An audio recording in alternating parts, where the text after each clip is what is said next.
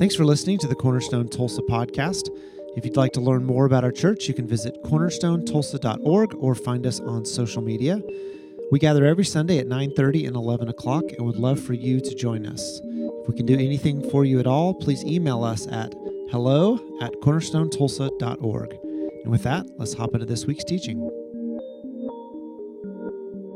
As Nina said, uh, this is a teaching text, for, uh, text from Proverbs 4, uh, verses 20 to 27. My son, pay attention to what I say. Turn your ear to my words. Do not let them out of your sight. Keep them within your heart, for they are life to those who find them and health to one's whole body. Above all else, guard your heart, for everything you do flows from it. Keep your mouth free from perversity. Keep corrupt talk far from your lips. Let your eyes look straight ahead. Fix your gaze directly before you. Give careful thought to the path for your feet and be steadfast in all your ways. Do not turn to the right or to the left. Keep your foot from evil. Let's pray.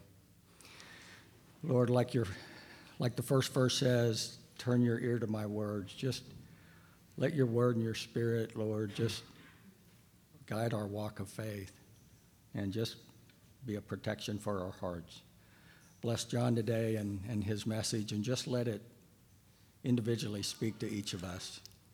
Thank you for Cornerstone uh, and just the mission that we're here to do. Amen. Amen. Thanks. Y'all can be seated. This year, we're reading through the Bible as a church, and maybe you've been tracking along. And, and this last week, we read the book of Proverbs and then restarted the book of Psalms, which tells you where we are in the year 150 Psalms. But even if you're not tracking along with the year of the Bible, maybe you've read the Proverbs before, uh, which are really great because they're 31. I feel like I'm booming with the voice of God. Um, there are 31 Proverbs, so you can read the book of Proverbs every month and pretty well cover it. It's a really great book full of these, these like sound bites of wisdom, especially the second half of the book. And so maybe you've never done this before. I'd love to encourage you just to pick up the, the book of Proverbs. It's super uh, easy reading, but it's not simple or simplistic reading. So I hope that you'll check that out. And Joe, thanks for reading the text for us. Emily told me a story recently. Emily is my wife, and she's just a voracious reader. Uh, she's read so many books in the last handful of years and has kind of jump started my love of reading and uh, po- I mean, listens to tons of podcasts as she's carting kids around and doing dishes. And she told me one of these stories that she came across that I found so inspiring that there was a father who had three kids. And as, as each kid turned about 12, uh, he had this rather unusual practice of uh, he would watch television or movies with the kid, and they would watch like the filthiest stuff. Like they would watch MTV, they would watch movies that are not 12 year old age appropriate. Really, anything that the child wanted to watch, the, the dad would watch it with them. But it was on the stipulation that as they're watching these things, afterward, they would have a conversation reflecting on two questions. The first question is uh, What does this movie or show say? What is it saying? And this question is about what is the underlying message or value or truth or story that this book or, this movie or this TV show is portraying? What's the story it's telling? Which would lead to the second question is it true? So they're watching MTV, watching like crazy stuff on Netflix, watching movies. Every time they watched this with their dad, they would have the conversation what is it saying? What is the underlying message? And is that message true? Is that something that aligns with my values? And dad told them after age 16, so four years of going through this exercise with dad, I am never again going to tell you what you can or cannot watch. So, four years of reflection, and then you're on your own at age 16. There is not going to be a rule in our house about what you can watch. And the effect of this experiment is that the kids were ruined for trashy television and movies because dad had cursed them with a conscience.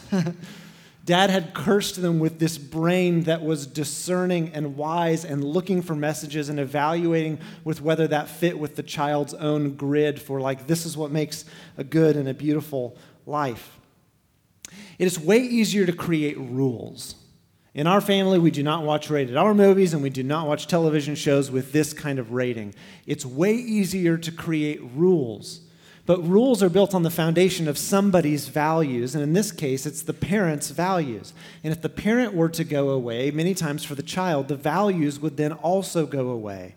But this is a clever dad who wants the child to develop their own uh, competency and, and um, uh, being conversational about their own values. And so he's training them to develop a wise and a discerning heart for themselves. Dad's clever maneuvering empowered the kids to develop their own framework for values, and dad's clever maneuvering is a practice in what we call wisdom. And in the story of the dad with the three kids, wisdom shows up everywhere. Uh, wisdom comes from the dad's own insight that his children are going to need to develop a grid for interpreting a complex world. The dad had observed how, how he had grown up, observed how all the other kids just ahead of his own had grown up, and discerned we need to develop a grid for making wise choices. Wisdom shows up in the creativity of the dad and how he trained his children in wisdom because there are tons of things that tons of parents do that don't work. And, and, kids ultimately reject the values of their parents because they never get embodied within their own life. The dad had creativity and wisdom in his approach. There was wisdom demonstrated by the dad in encouraging this process of reflection with his children. Wisdom asks questions. Wisdom is curious. Wisdom is inquisitive. Wisdom was guiding the children through this process of evaluating through the lens of, of one's values. And finally, wisdom showed up as the lessons learned. These kids, two of whom went on to become authors, were just wrecked for shallow thinking and shallow living because dad had set them up on a trajectory of wisdom. Wisdom is a disposition of the heart. Wisdom is a finely cultivated knack for living well. When you hear that word wisdom, somebody comes to mind. Who is it for you? Who is wise in your life? What are they like? Wisdom is a finely cultivated knack for living well. It's the art of living skillfully the quality of having experience, knowledge, and good judgment. And there's an interesting way in which uh, the Bible introduces the concept of wisdom long before the book of Proverbs. This comes from Exodus 31. And this is going to really stand out because it's not how we typically think of wisdom. Uh, God says, See, I have chosen Bezalel, son of Uri, the son of Hur of the tribe of Judah. They're talking about the construction of the tabernacle, if you can remember that, at Mount Sinai. I have filled this Bezalel with the Spirit of God, with wisdom, with understanding, with knowledge, and with all kinds of skills to make artistic designs for work in gold and silver and bronze. He's filled him with the Spirit of God and wisdom, not just to like make good choices as a parent or a citizen, but he's filled him with wisdom, with skills in artistic design. And this really gets at the Hebrew notion of wisdom that wisdom is not just like these abstract ideas. Wisdom is a, is a skill, it's a kind of applied knowledge for living well.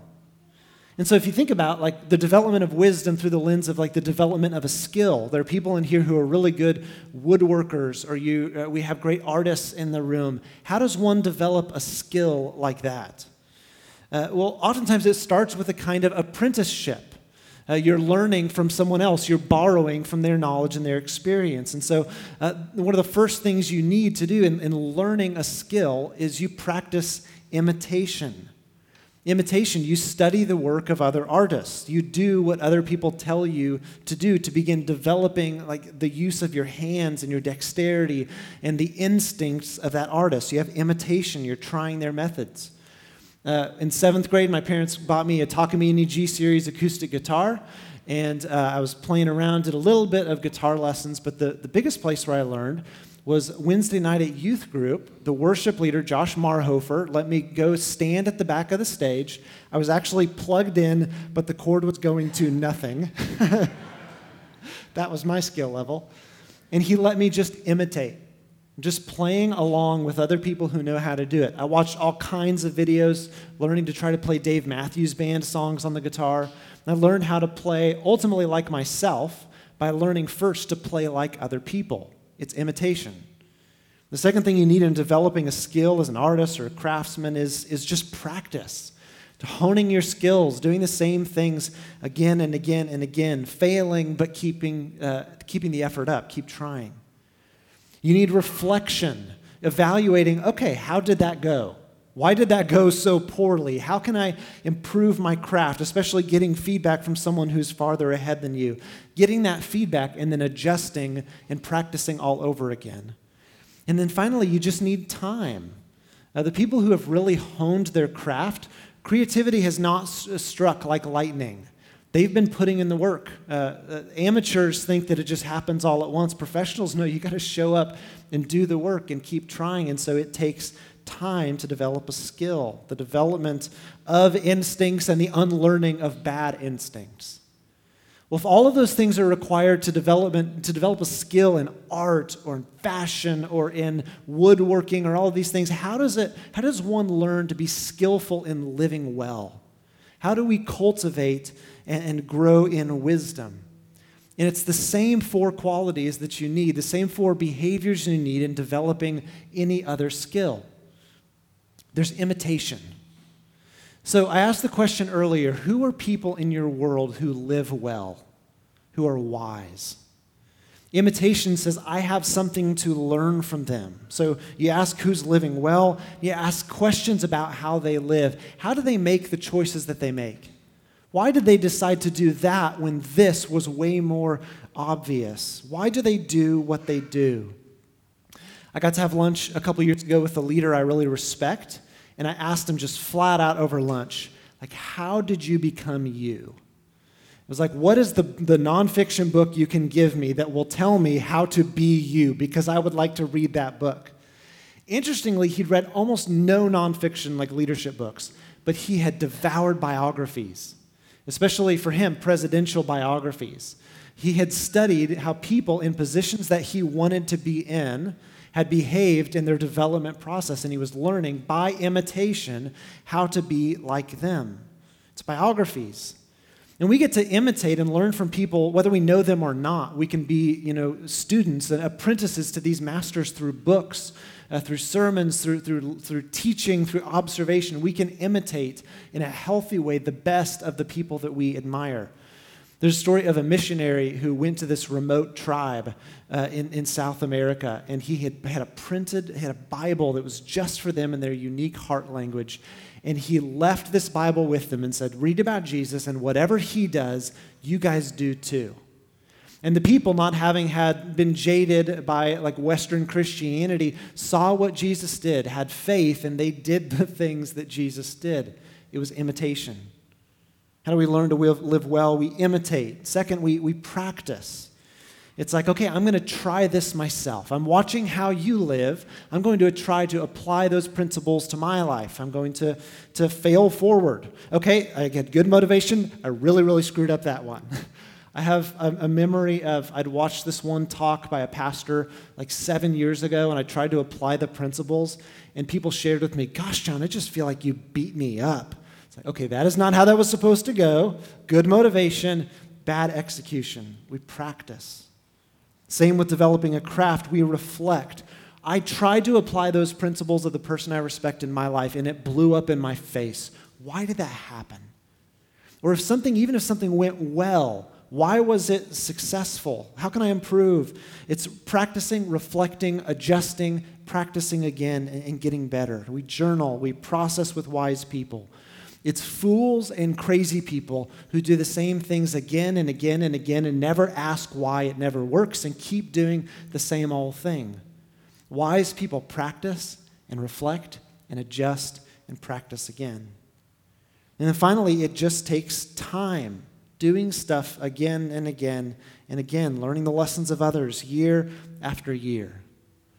And the sum of all of this, the sum of this experience of, of imitation and practice and reflection and time, the insights that are gained, the, the willingness to submit to the process itself, the habit of trying and reflecting and adjusting and trying again, the sum of all that knowledge is wisdom. It's, it's experiential knowledge.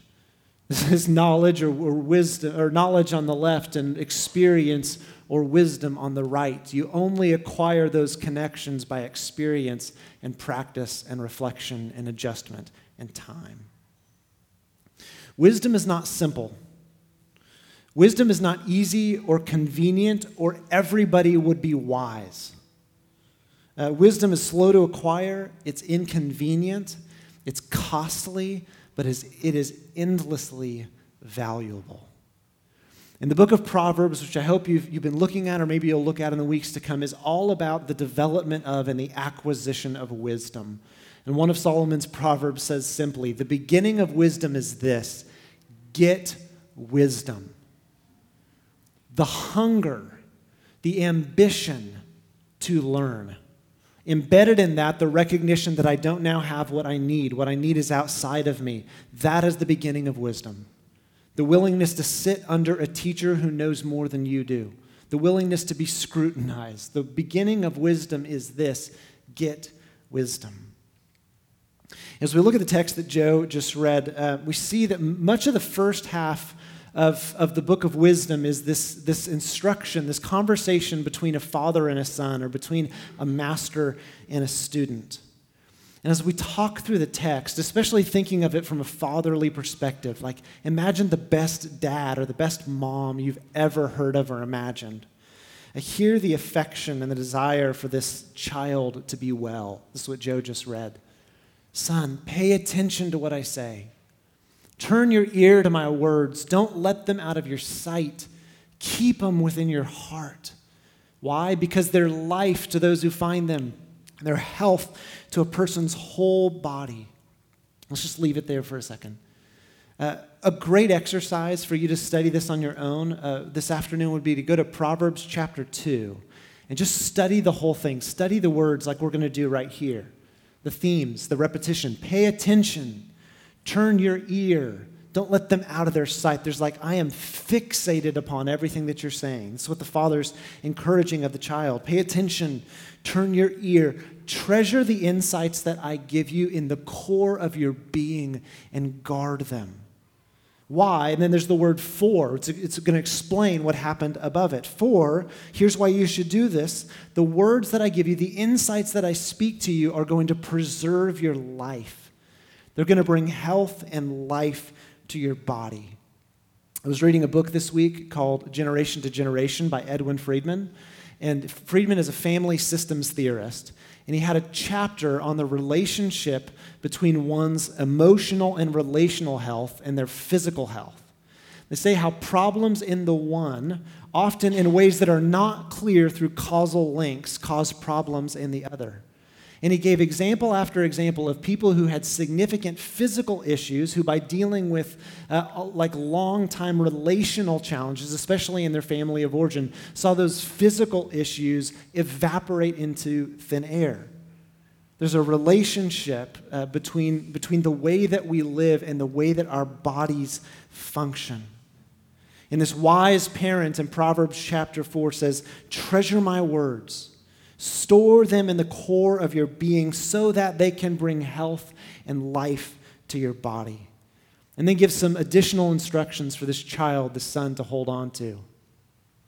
He says, Above all else, guard your heart, for everything you do flows from it. Some of you have not thought about the principle of guarding your heart since you got a purity ring in the seventh grade. it's talking about more than just like, like middle school and high school relationships. Above all else, guard your heart, for everything you do flows from your heart. Keep your mouth free of perversity, keep corrupt talk from your lips. Above all else, it's like, okay, remember, this is the one thing that you really need to hold on to. Above all else, of chief importance, before you like don't miss anything else, pay attention to this. Guard your heart Protect your soul, the core of your person. And he says, why? Because everything that you do, all of your words, all of your thoughts, all of the way that you live out and the personality you project into the world, it all flows from that core uh, of who you are. And this is a simple conversation about input and output. What comes in is going to come out. Uh, we all live out what's on our insides. So if you want to change your outsides, it's not just behavior management, there's an appropriate evaluation of what's going on on the inside of me, which is exactly what Jesus talked about. Jesus said this in Luke 6. No good tree bears bad fruit. There's a relationship between your, one's insides and one's outsides. And nor does a bad tree bear good fruit. Each tree is recognized by its own fruit. People don't pick fig trees from thorn bushes or grapes from briars. A good man or woman brings good things out of the good stored up in his or her heart. And an evil man brings evil things out of the evil stored up in their heart. For the mouth speaks what the heart is full of. There's a relationship between what we, what we project into the world and what's going on in the insides of us. And I was thinking about this. I was like, what's a metaphor for getting my brain? The tree metaphor from Jesus is great, but what's a metaphor for like understanding this? And I was thinking about the water treatment process in the city of Tulsa. I got this from the city of Tulsa website. It's pretty, it's pretty helpful. You won't be able to see it well from where you are, but it details the process for taking care of the water that the city is going to send out into your bathroom and kitchen faucet. There's a detailed uh, process there. There are people who like know the ins and outs of purifying and cleaning the water that comes into our house.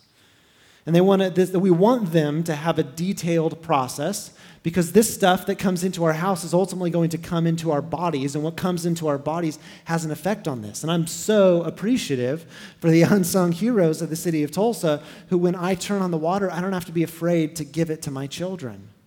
There's a detailed process for cleaning what goes into us. And I'm not going to, oh man, I just thought of a horrible joke. I'm not going to share it.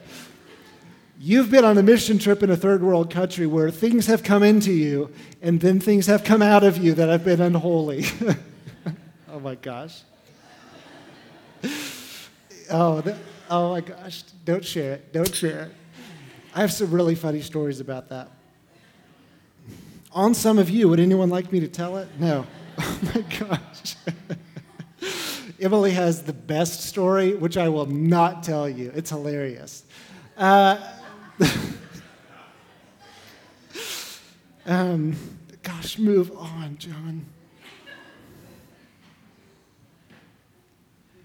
Our friends in Honduras, when we lived there,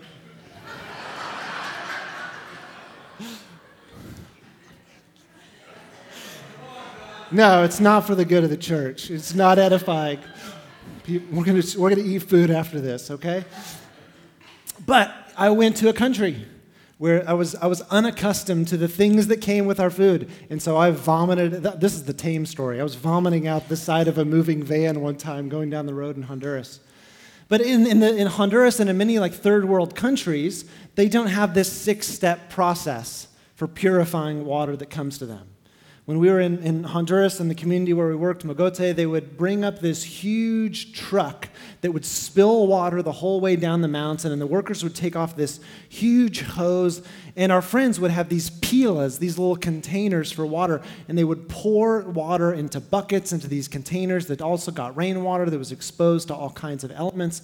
And so many of our friends had parasites and had bacteria and were constantly unwell because what was coming into them was toxic and it was having an effect on their outer life. They were, they were sick, and at times they made other people sick.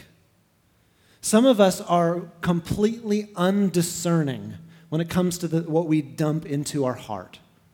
We feel like we can watch anything, we can listen to anything, as if we're invincible, as if in taking these things in, it's not going to have an effect on our heart. We're taking in things that are not safe. And it may not be strychnine. It may not be like instantaneously you watch that and this poison shows up in your life, but it's much more sinister.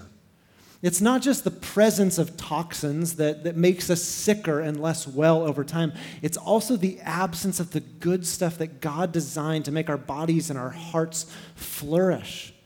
Uh, Paul talked about um, uh, keeping, keeping a sense of purity so that your prayers aren't hindered. Uh, in First John, it says, uh, if we walk in the light as he is in the light, if we keep the good stuff in and the bad stuff out, we have fellowship with one another. But by monitoring the stuff that comes in, we're monitoring what comes out, and it preserves our friendships, it pre- preserves our life together.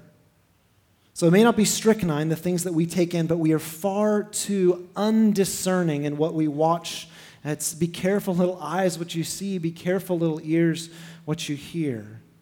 The author of Proverbs says, Watch your input, Watch what happens in you because it's going to have an effect on you.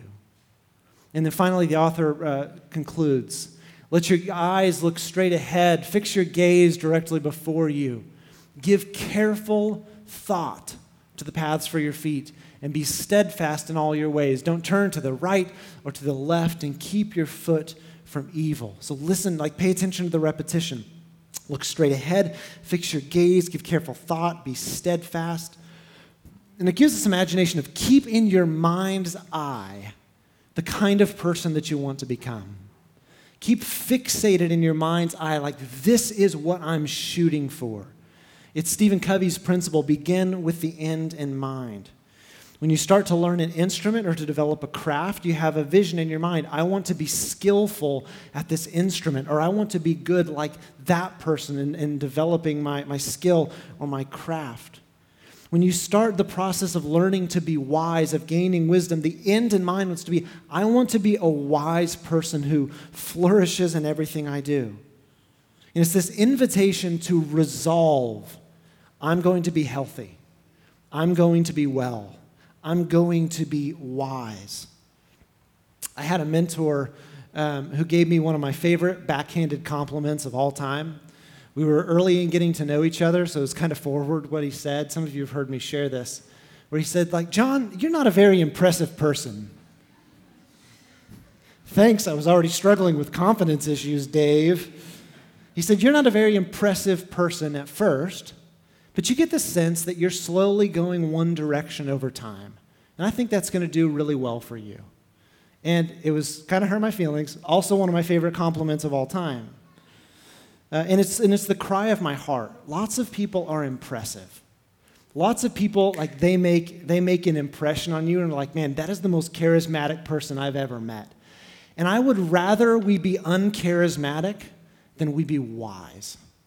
Like the cry of my heart is not that we would just be outwardly impressive and attractive to other people, but the people would get the sense over time that we, we have cultivated an aura and a person of wisdom.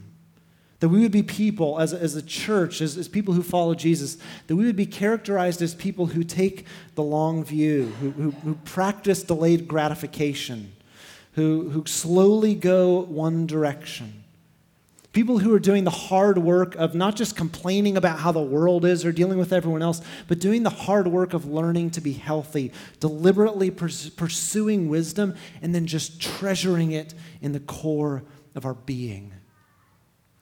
Emily and I went to South Dakota last fall in November, and I saw Crazy Horse National Monument, which ne- if you don't know anything about that, you have to go research Crazy Horse because it's awesome.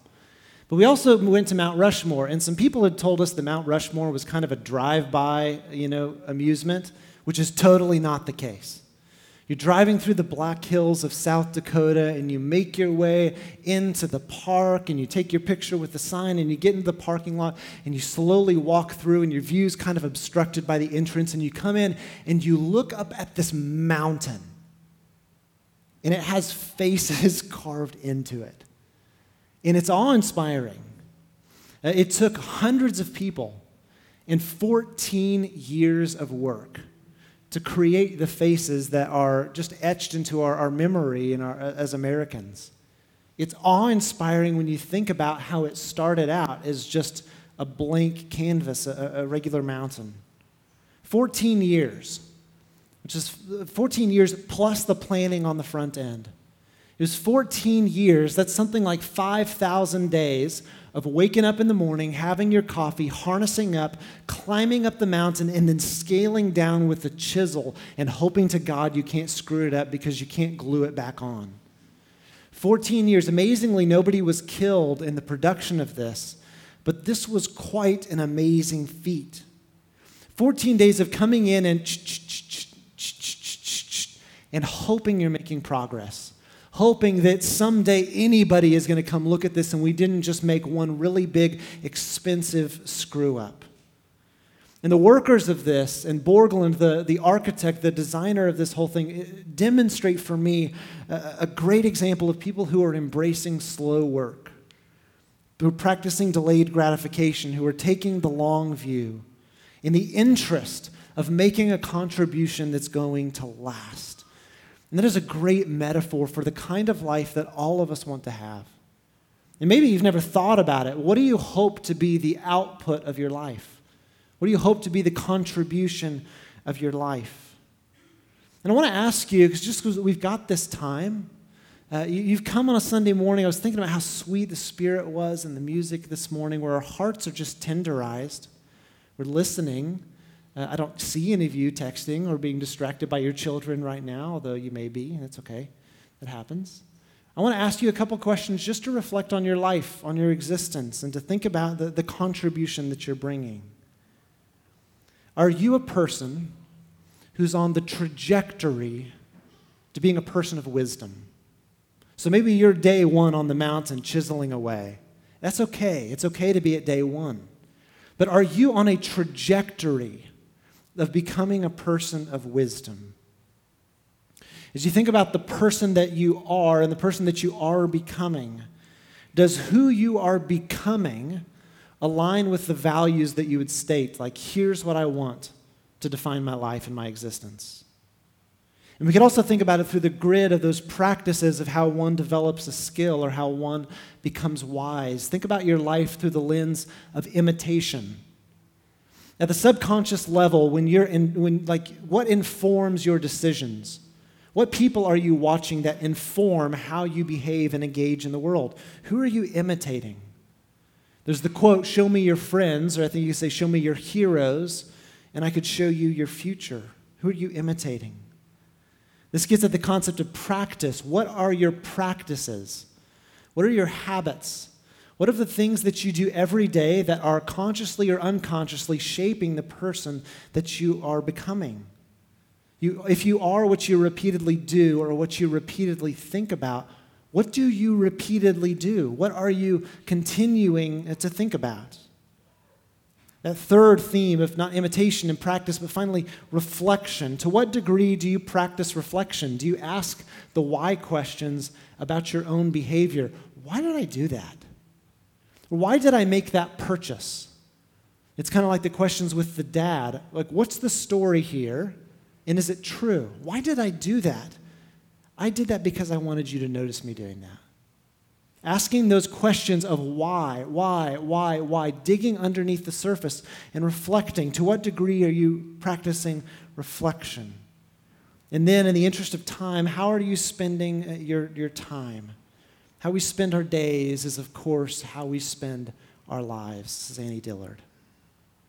And the answer to these questions, if we were to really entertain them, may be sobering. Um, some of you will be familiar with the Enneagram, uh, and anytime I read my chapter on the Enneagram, I'm generally depressed for two or three days. That's how you know you found your type, by the way. As you think about these, uh, these questions, like really taking an honest and a candid look at your own life, thinking about the trajectory you're on and evaluating if that's really where you want to be, you may find those answers uh, sobering. You may be on a different trajectory or a shallow trajectory, and you're like, dang it, if I'm genuinely honest, like the stuff I say I value dies at the end of my sentence because I don't, it doesn't show up in my life.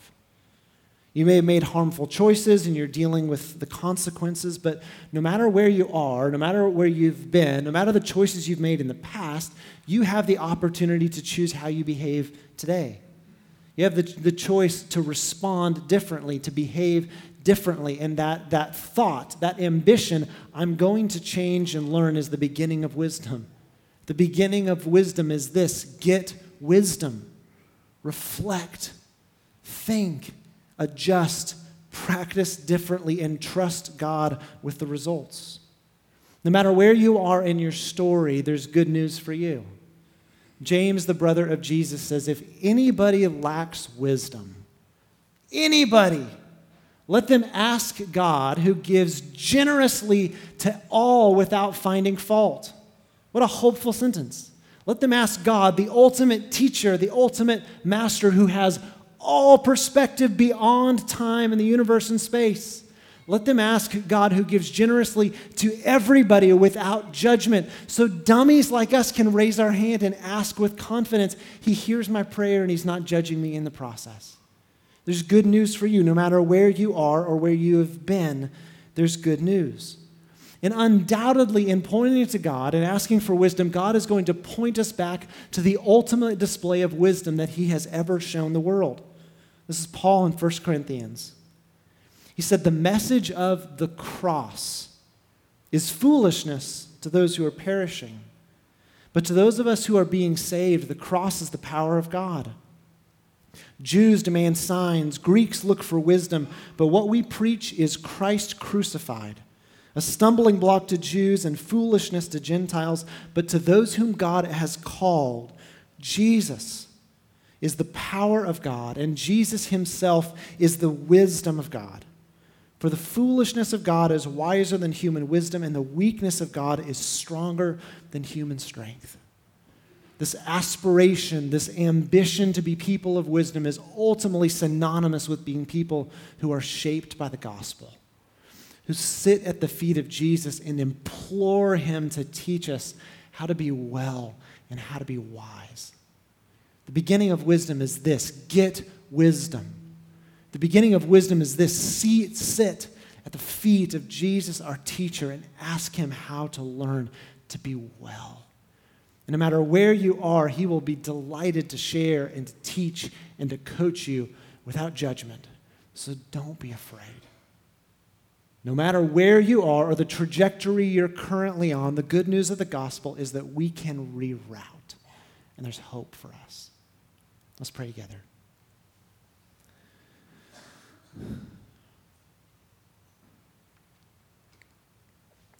Jesus, you are, scripture says, the mystery that was kept hidden for ages and generations. Jesus, you are the wisdom and the power of God. You are the Word who at the beginning was with God and was God. Through you, all things were made. Without you, nothing was made that has been made. We believe that's true, and so we believe you are the master of human relationships. You are the master of, of wise stewardship of our resources. You are the master of our physical health. You are the master of, of being wise in our vocations. You are the master of parenting. You are the master of navigating singleness because you were single. So, Lord Jesus, we as your people, we, we want to hear your wisdom. We want to be instructed. We want to be people who take the long view, who embrace the, the slow work of going one direction. And I pray, Lord Jesus, in our journey that you'd encourage us today, that you'd, that you'd um, buoy us, help, you, help us to be resilient. Help us not to lose heart when we're not seeing progress. Help us to trust you, the architect, the designer, the pioneer, and the author of our faith. And Lord Jesus, as we come around the table today, we admit there are lots of ways in which we've just screwed things up, where we have put ourselves on a trajectory toward destruction and not toward wisdom and flourishing. And for all of us, you know, now you, you, you may bring with you a particular guilt of something that you've done in the last week, or a particular guilt or shame that just feels etched onto your identity.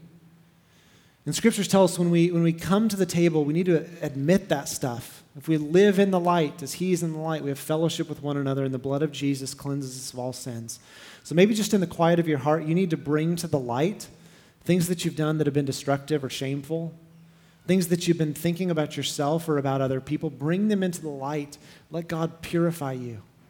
If you confess your sins, he's faithful and just and will purify you and forgive you of all righteousness. If you lack wisdom, he gives generously to all without finding fault. Just name in your own heart God, here's where I need your wisdom. Here's where I need your forgiveness. Here's where I need you to restore my dignity.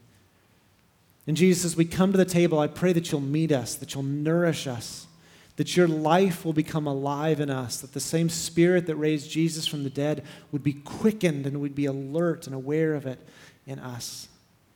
And thank you, Lord Jesus, that you, you love us, you're patient with us, and you give generously to us without finding fault. We pray this in the name of the Father, and the Son, and the Holy Spirit. Amen.